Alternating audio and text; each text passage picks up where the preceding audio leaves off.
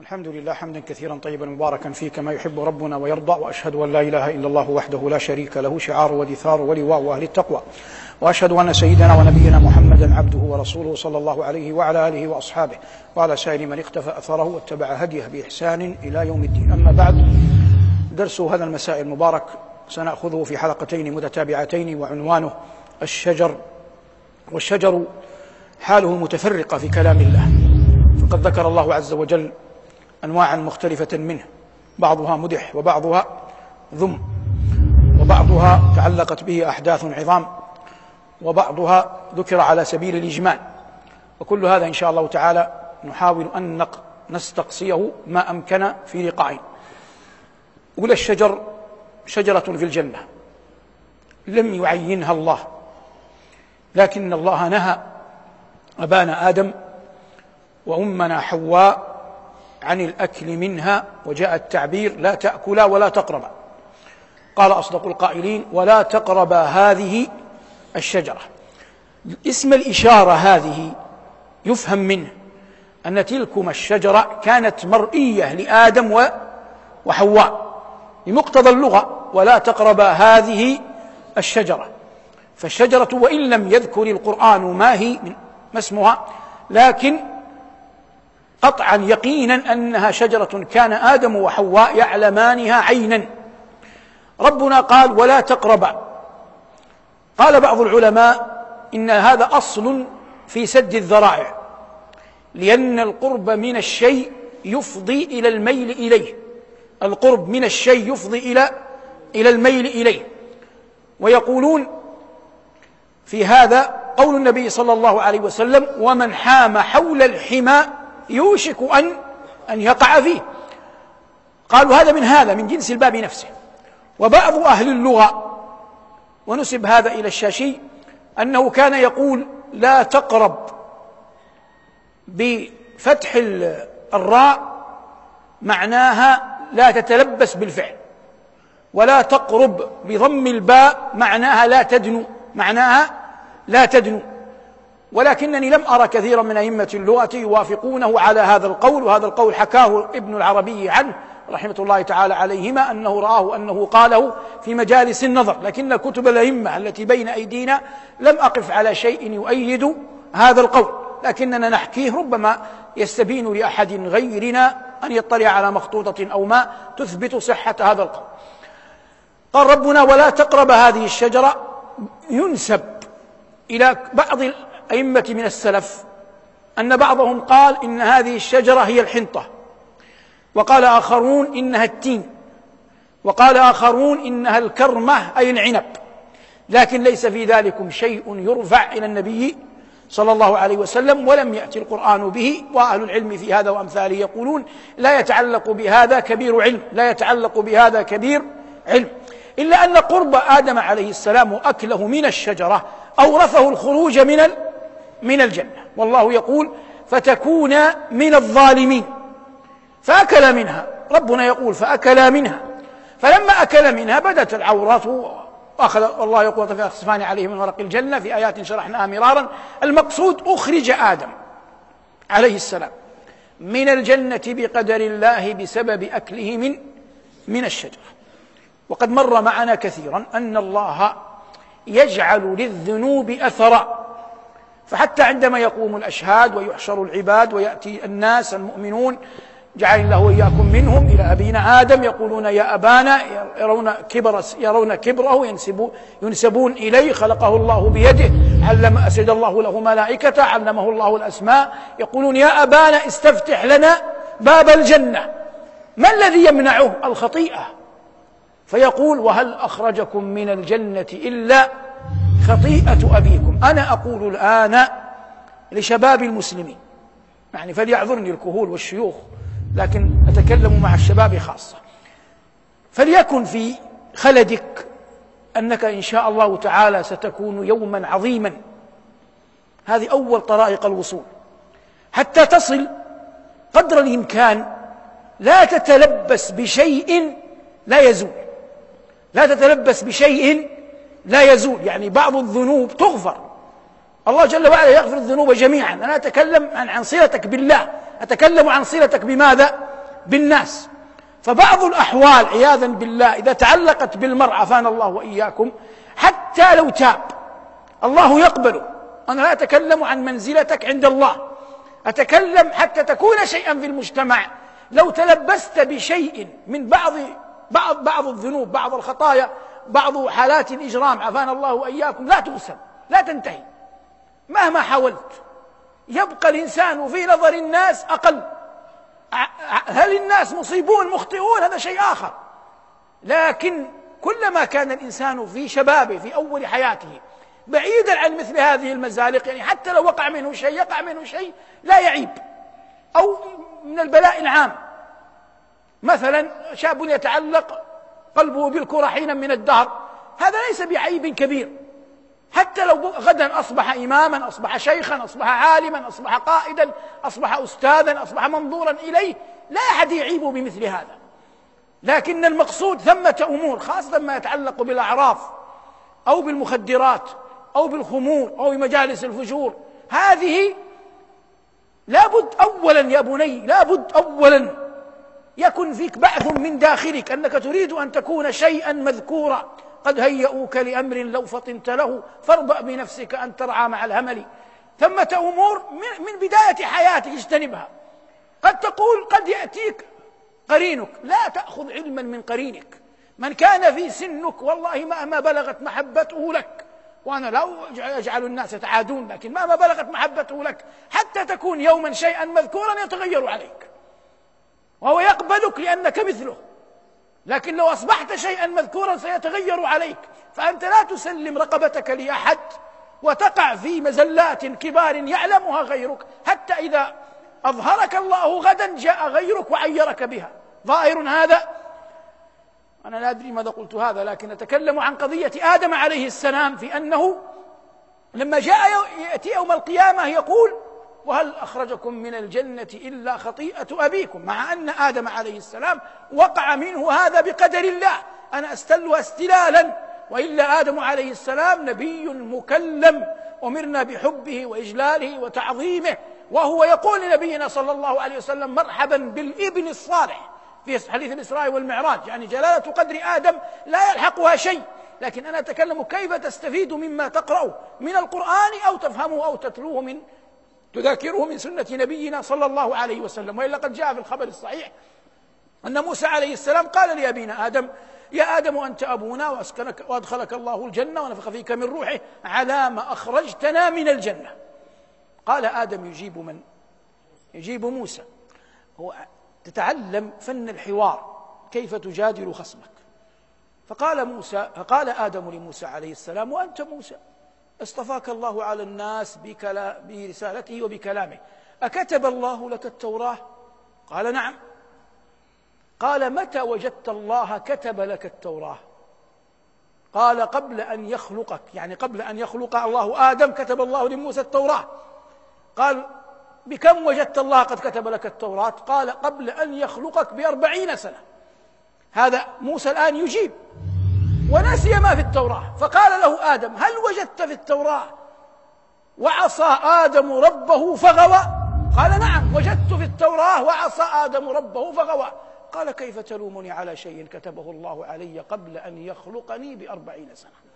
قال صلى الله عليه وسلم نبينا فحج آدم موسى فحج آدم موسى فحج آدم موسى. فنحن عندما نستنبط نعلم يقينا جلالة قدر الأنبياء ومنهم نبي الله آدم وقد قال عليه الصلاة والسلام آدم نبي مكلم.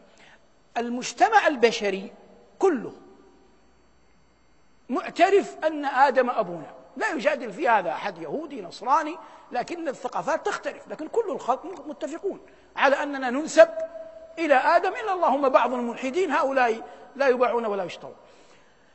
نأتي إلى قضية في هذه الثقافات يوجد شاعر اسمه الفرزدق تزوج امرأة يقال لها نوار بخدعة ثم أجبرته على أن يطلقها فطلقها ويظهر أنها كانت جميلة ندم على أنه طلقها. فقال أبياتا قال ندمت ندامة الكسعي لما غدت مني مطلقة نوار وكانت جنتي فخرجت منها. كآدم حين أخرجه الضرار وما فارقتها شبعا ولكن رأيت الدهر يأخذ ما يعار. موضوع, الشاهد من أبياته قوله كآدم حين أخرجه الضرار. يعني ضر بنفسه أضر بنفسه عندما فارق الجنة فعد هو في نفسه هذه المرأة التي كان زوجا لها ويحبها كأنها جنة له ثم ثم فارقها. هذه شجرة ذكرت في القرآن. هذه الشجرة التي في الجنة ونهي آدم عنها إذا قرأنا القرآن نجد شجرة أخرى أين؟ في النار. يعني ننزل قليلا قليلا. جنة في النار شجرة في النار لكن الشجرة التي في النار غير الشجرة التي نهى الله أبانا آدم أن يأكل منها وهي شجرة الزقوم. وهذه مرت معنا كثيرا. الله عز وجل قال عنها وما جعلنا الرؤيا التي أريناك إلا فتنة للناس والشجرة الملعونة في القرآن. قلنا مرارا الله لم يقل في القرآن لعن الله تلك الشجرة. لكن معنى الملعونة هنا المذمومة في القرآن. الملعونة هنا بمعنى المذمومة في القرآن. أين ذمها الله في القرآن؟ قال الله عز وجل إن شجرة الزقوم طعام الأثيم كالمغل يهلي كالمهل يغلي في البطون. فذمها الله عز وجل في شجرة في سورة الدخان وذمها وذمها جل وعلا في سورة الصفات وذمها في سورة الصفات. هذه الشجرة نتكلم الآن قلنا من علو تكلمنا عن شجرة الشجرة في الجنة والشجرة التي في النار. هذه الشجرة الملعونة هي التي كان كفار قريش عياذا بالله يهزؤون بالنبي صلى الله عليه وسلم لما أخبرهم أنها شجرة في أصل الجحيم. قال الله إنها شجرة تخرج في أصل الجحيم طلعها كأنه رؤوس الشياطين فإنهم لآكلون منها فمالئون منها البطون. ثم إن مرجعهم لإلى الجحيم. قال بعض العلماء إنها عياذا بالله في قعر جهنم. وهي فيما يظهر من القرآن أنها تبتعد عن كل أهل النار بمسافة واحدة. فيطعمون منها ثم يعودون إلى ما كانوا عليه. أعاذنا الله وإياكم منها. هاتان شجرتان ذكرتا في القرآن. ثم نأتي لما شجر لشجر ذكر في القرآن في على الأرض. من الشجر المذكور في القرآن الزيتون. وهذه ذكرها الله عز وجل. ذكر ثمرتها فقال والتين والزيتون. وذكرها كشجرة وهذا الذي يعنينا. ذكرها الله عز وجل لما أثنى على عباده الخلص. وأثنى جل وعلا وبين عظيم نوره. وأن أهل طاعته في نعيم لا يعد. قال ربنا جل ذكره الله نور السماوات والأرض. مثل نوره كمشكاة فيها مصباح. المصباح في زجاجة زجاجة كأنها كوكب دري. قال ربنا يوقد من شجرة مباركة زيتونة. فسماها الله شجرة. هذا يدل على أن لها ساق. وسماها ربنا مباركة. هذا يدل على أن فيها من البركات الشيء العظيم. لأن الذي قال إنه إنها مباركة خالقها. يوقد من شجرة مباركة زيتونة أي أنها شجرة زيتون هذا تعريف بها. يوقد من شجرة مباركة زيتونة يكاد زيتها يضيء ولو لم تمسسه نار. والله إن لله عباد. إن رؤيتهم تذكر بالله من غير أن يضعوا شيئا على وجوههم. لكن ما جعله الله في قلوبهم من الطاعات أورثهم الله نورا على وجوههم. قال الله يكاد زيتها يضيء ولو لم تمسسه نار. نور على نور يهدي الله. يهدي الله لنوره من يشاء.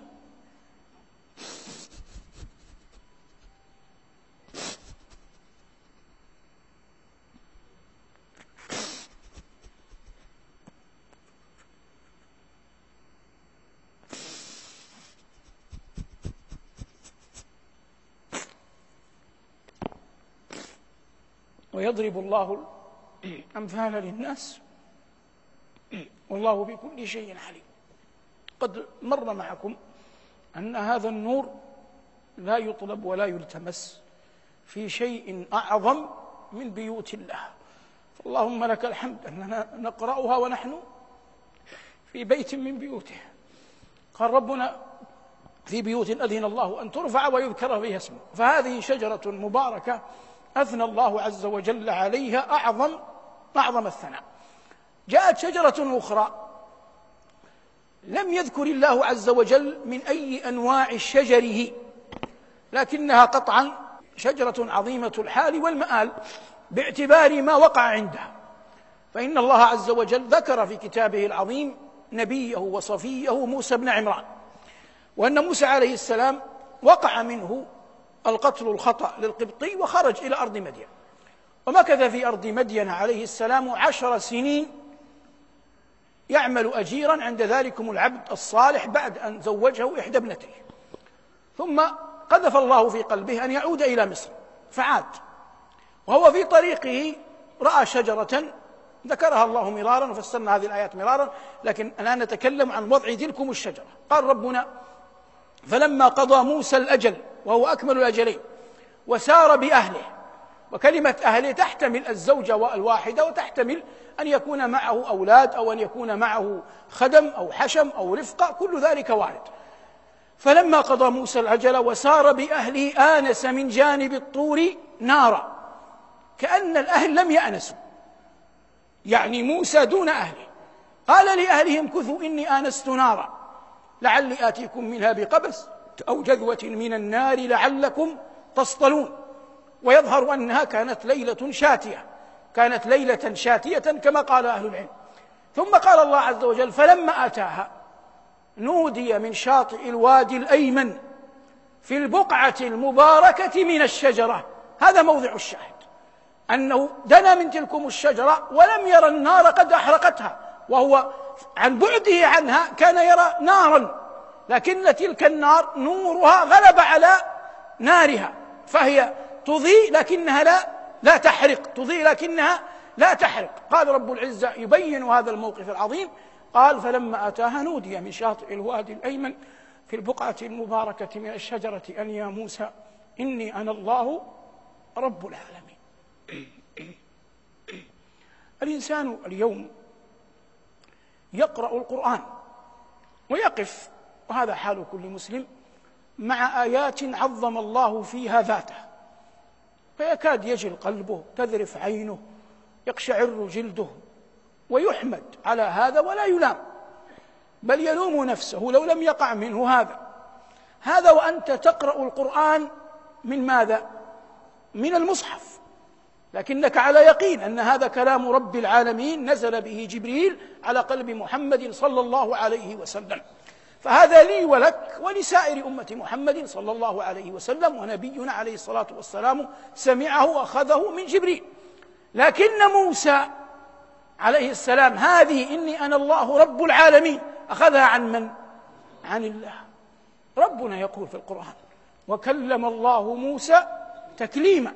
وربنا يقول ممتنا عليه يا موسى إني اصطفيتك على الناس برسالاتي وبكلامي. فخذ ما آتيتك وكن من الشاكرين. والله يا أخي في قلبك قل هو الله أحد تحتاج إلى شكر عمر كامل. والله قال لموسى فخذ ما آتيتك وكن من الشاكرين.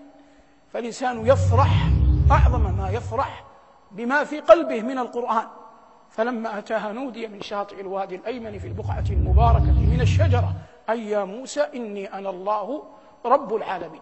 فهذه شجرة أثنى الله عز وجل عليها ولا حاجة لبيان موضع الثناء لأنها ذكرت في موقف جليل ومقام كريم ومنزل منيف. أتاه الله عز وجل ذلكم العبد والصبي الصالح موسى بن عمران عليه وعلى نبينا السلام. فهذه ثالث ما نتحدث عنه في الشجر. تحدثنا عن الشجرة التي في الجنة مع آدم ورابعها والشجرة التي في النار وهي الزقوم. وتحدثنا عن الشجرة الزيتونة التي بارك الله فيها في الأرض المباركة وتحدثنا ها هنا عن الشجرة التي كلم الله عز وجل عندها موسى بن عمران. ثمة شجرة أنبتها الله عز وجل لعبده يونس؟ وهنا عينها. يعني فيما مضى عينا شجرة لم نعين شجرة الجنة. ولم نعين نوع الشجرة التي كلم الله عز وجل عندها موسى. لكن في خبر يونس قال رب العزة وأنبتنا عليه شجرة من يقطين واليقطين الدباء القرع. وأنبتنا عليه شجرة من يقطين وكان نبي الله يونس حينها أحوج ما يكون إلى هذا. نتم الحديث إن شاء الله تعالى في اللقاء القادم عن الشجر في كتاب الله. وصلى الله على محمد وآله والحمد لله رب العالمين. الحمد لله وكفى والسلام على عباده الذين اصطفى. نتم ما كنا قد بدأناه في اللقاء الماضي حول حديثنا عن الشجر في القرآن العظيم. وتحدثنا فيما سلف بحمد الله وفضله عن ذكر الشجرة التي نهى الله أبانا آدم على أن يقربها أو أن يأكل منها. وتحدثنا عن شجرة الزقوم وبينا أنها هي الشجرة الملعونة في القرآن. وتحدثنا عن شجرة مباركة هي الزيتونة التي ذكرها الله في سورة النور. وتحدثنا بعد ذلك عن الشجرة التي كلم الله عز وجل عندها صفية موسى بن عمران في الوادي المقدس طوى. وانتهينا في اللقاء ذلك إلى الحديث عن الشجرة التي أنبتها الله لعبده يونس. قال الله عز وجل في سورة الصافات وإن يونس لمن المرسلين إذ أبق إلى الفلك المشحون فساهم فكان من المدحضين فالتقمه الحوت وهو مليم. أي قد أتى ما يلام عليه فالتقمه الحوت وهو مليم فلولا أنه كان من المسبحين أي في بطن الحوت للبث في بطنه إلى يوم يبعثون. والمعنى أن الحوت يموت ويفنى ويونس في في بطنه. ليس المعنى أن الحوت يخلد إلى يوم إلى يوم يبعثون. للبث في بطنه إلى يوم يبعثون فنبذناه. أي أمرنا الحوت أن ينبذه أن يلقيه. فنبذناه بالعراء شاطئ لا نبت فيه. فنبذناه بالعراء وهو عائدة على يونس. سقيم أي أصابه علة ومرض. وهو سقيم وأنبتنا عليه شجرة من يقطين قال أهل العلم رحمهم الله إن ذلك مراعاة لحاله لأنه خرج ضعيفا لما مكثه في بطن الحوت. ثمة لله سنن لا تتبدل لا تتغير ولو كانت تتعلق بأنبياء الله. وقد مر معنا كثيرا في دروس سلفت أن هذه الشجرة هي اليقطين بنص القرآن وأنها هي الدباء وقد كان النبي صلى الله عليه وسلم يحبها وكان أنس رضي الله عنه أرضاه يتوخاها في طعامه لما علم أن النبي عليه الصلاة والسلام يحبها. هذه شجرة. شجرة أخرى ذكرها الله في القرآن وهي الشجرة التي بايع الصحابة رضي الله تعالى عنهم وأرضاهم نبينا عليه الصلاة والسلام عندها بيعة الرضوان. قال ربنا في سورة الفتح لقد رضي الله عن المؤمنين إذ يبايعونك تحت الشجرة فعلم ما في قلوب فأنزل السكينة فعلم ما في قلوبهم فأنزل السكينة عليهم وأثابهم فتحا قريبا. قوله جل ذكره لقد رضي الله عن المؤمنين أي مؤمنين؟ الذين شهدوا البيعة. هذا يسمى أيها المبارك عام يراد به الخاص عام يراد به الخاص. فلو جاء أحد وقال أنا بحمد الله مؤمن والله يقول في القرآن لقد رضي, لقد رضي الله عن المؤمنين. فالله يخبر في القرآن أنه راض عن المؤمنين وأنا مؤمن. نقول هذا ينبغي أن تعلم أن في القرآن آيات عامة يراد بها الخاص بالقرينة يعرف من ماذا؟ من القرينة أين القرينة؟ هنا ربنا يقول لقد رضي الله عن المؤمنين إذ يبايعونك تحت الشجرة وقد جاء في الحديث في الحديث الصحيح لا يدخل النار أحد بايع تحت الشجرة وكانوا قرابة ألف وأربعمائة رجل رضي الله عنهم وأرضاهم. فهذه شجرة لكن لا يعلم مكانها وخير للناس أن لا يعلموا مكانها.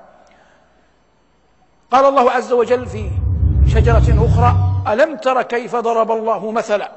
كلمة طيبة كشجرة طيبة أصلها ثابت وفرعها في السماء تؤتي أكلها كل حين بإذن ربها. وقال ربنا ومثل كلمة خبيثة كشجرة خبيثة اجتثت من فوق الأرض ما لها من قرار.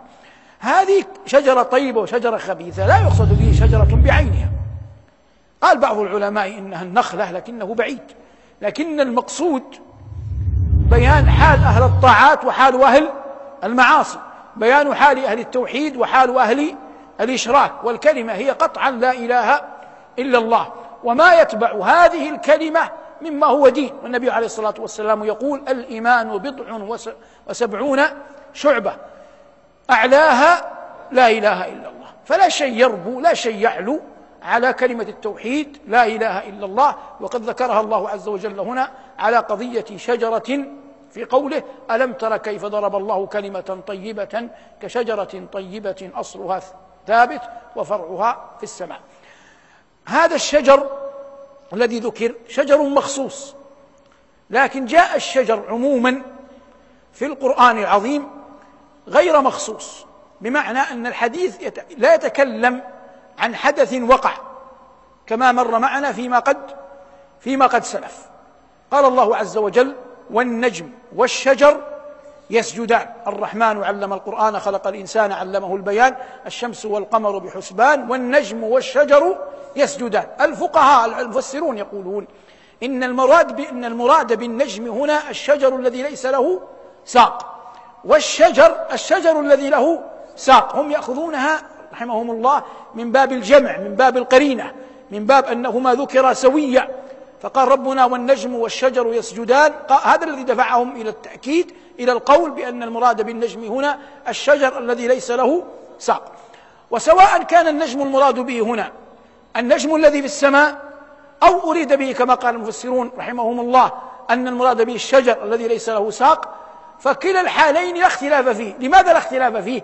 لأننا على يقين أن النجم الذي في السماء والنجم من الشجر كلاهما يسجد لله. فإن لم نثبت هذا هنا نثبته من طريق آخر واضح؟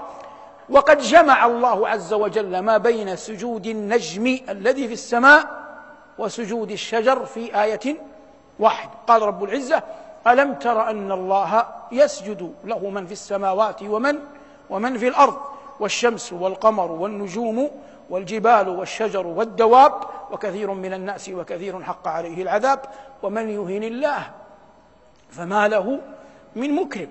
إن الله يفعل ما يشاء.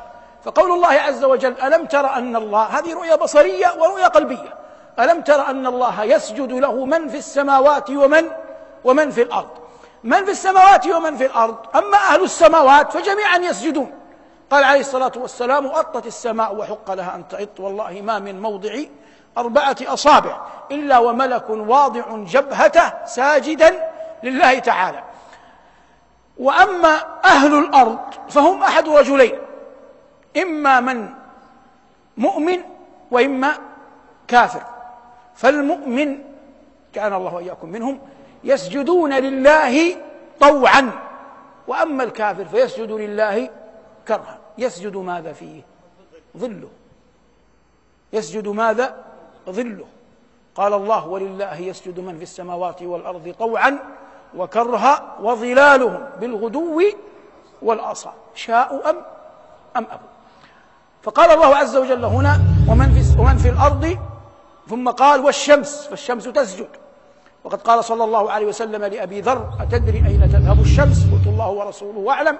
قال إنها تذهب حتى تأتي تسجد تحت العرش ثم تستأذن فيؤذن فيؤذن لها حتى يكون اليوم الموعود الذي لا يأذن الله له فيها. وكذلكم القمر لأن الله يقول والشمس والقمر والنجوم جمع نجم. والنجوم جمع كثرة أم قلة؟ كثرة. فإذا أردنا أن نجمع نجم على جمع قلة نقول أنجم نقول أنجم. قال ربنا والشمس والقمر والنجوم ثم قال والجبال. فالجبال على عتوها على علوها تسجد لمن؟ تسجد لربها. كيف تسجد؟ هذا علمه عند من؟ عند الله. فالكيفية لا يسأل عنها على كل حال. الكيفية لا يسأل عنها على على كل حال. ثم قال ربنا هذا موضع الشاهد والشجر. فجميع الشجر يسجد لرب العالمين جل جلاله. قال ربنا والدواب جمع دابة وهذا في ظاهر الآية كل ما يدب على الأرض يسجد لمن؟ لربه. قال ربنا والدواب وكثير من الناس هؤلاء كثير من الناس يسجدون طوعا. وقال وكثير حق عليه العذاب من لا يسجد طوعا. ثم قال ربنا ومن يهين الله فما له من مكرم. الإكرام يكون بالتوحيد. والإهانة تكون بالشرك. الإكرام يكون بالتوحيد. والإهانة تكون بالشرك. هذا في حال الناس في الدنيا. ويوم القيامة الإكرام يكون بدخول الجنة. وسيأتي حديث عن المكرمين إن شاء الله. والإهانة عياذا بالله تكون بدخول النار. وربنا يقول وله عذاب مهين. قال ربنا ومن يهن الله فما له من مكرم. إن الله يفعل ما يشاء. مناسبة إن الله يفعل ما يشاء. مع قول الله فمن يهن الله فما له من مكرم بمعنى أنه عياذا بالله من أهانه الله لا يقدر أحد. كائن من كان على أن على أن يكرمه. لا يقدر أحد كائن من كان على أن يكرمه. وعلى الضد. من أكرمه الله لا يقدر أحد أن يهينه.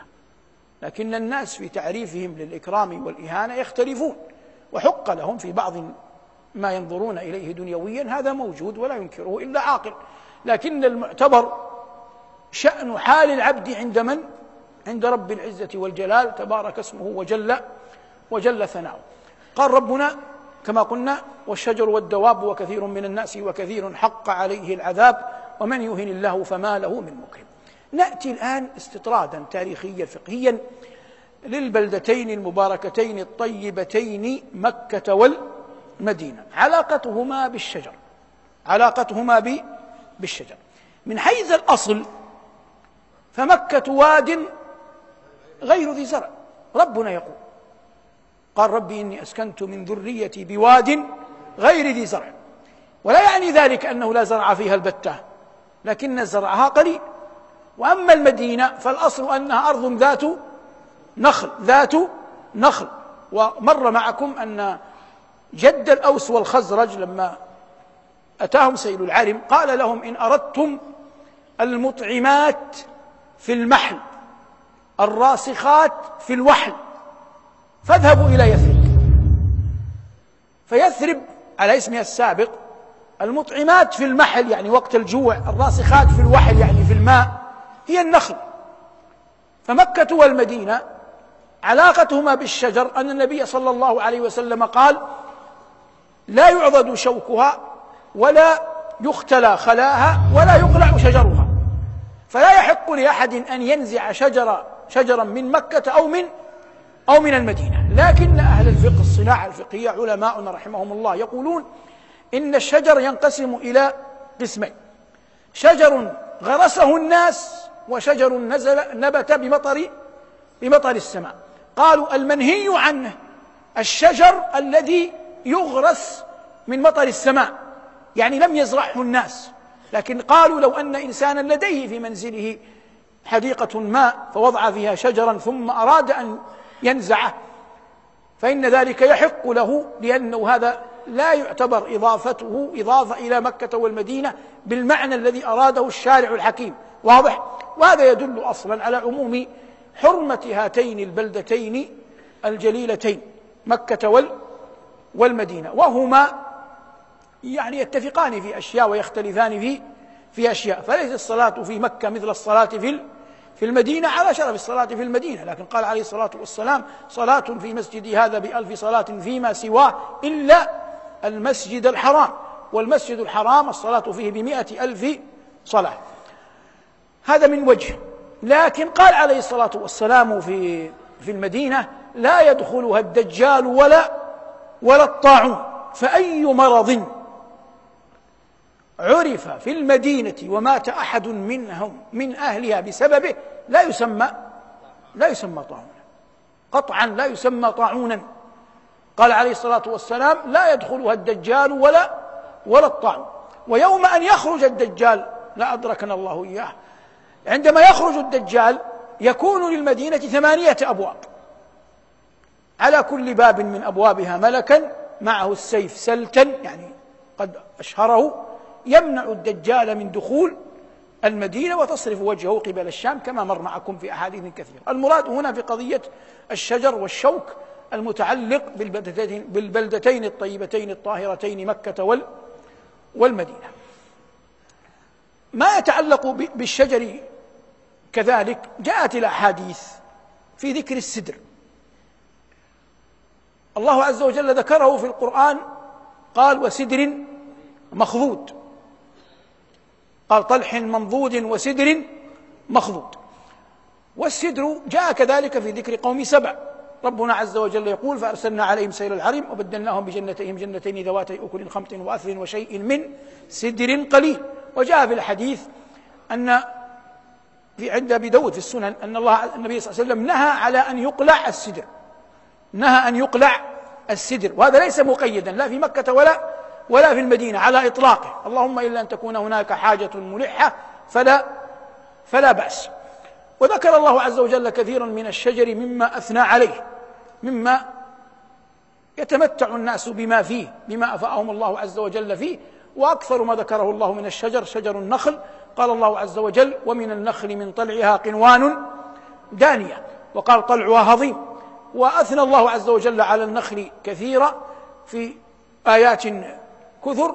والمدينة النبوية مدينة المنورة لما كانت أرض نخل كان الصحابة رضي الله تعالى عنهم وأرضاهم إذا ظهر أول باكورة الثمر كانوا يأتون إلى النبي صلى الله عليه وسلم بأول جنيه.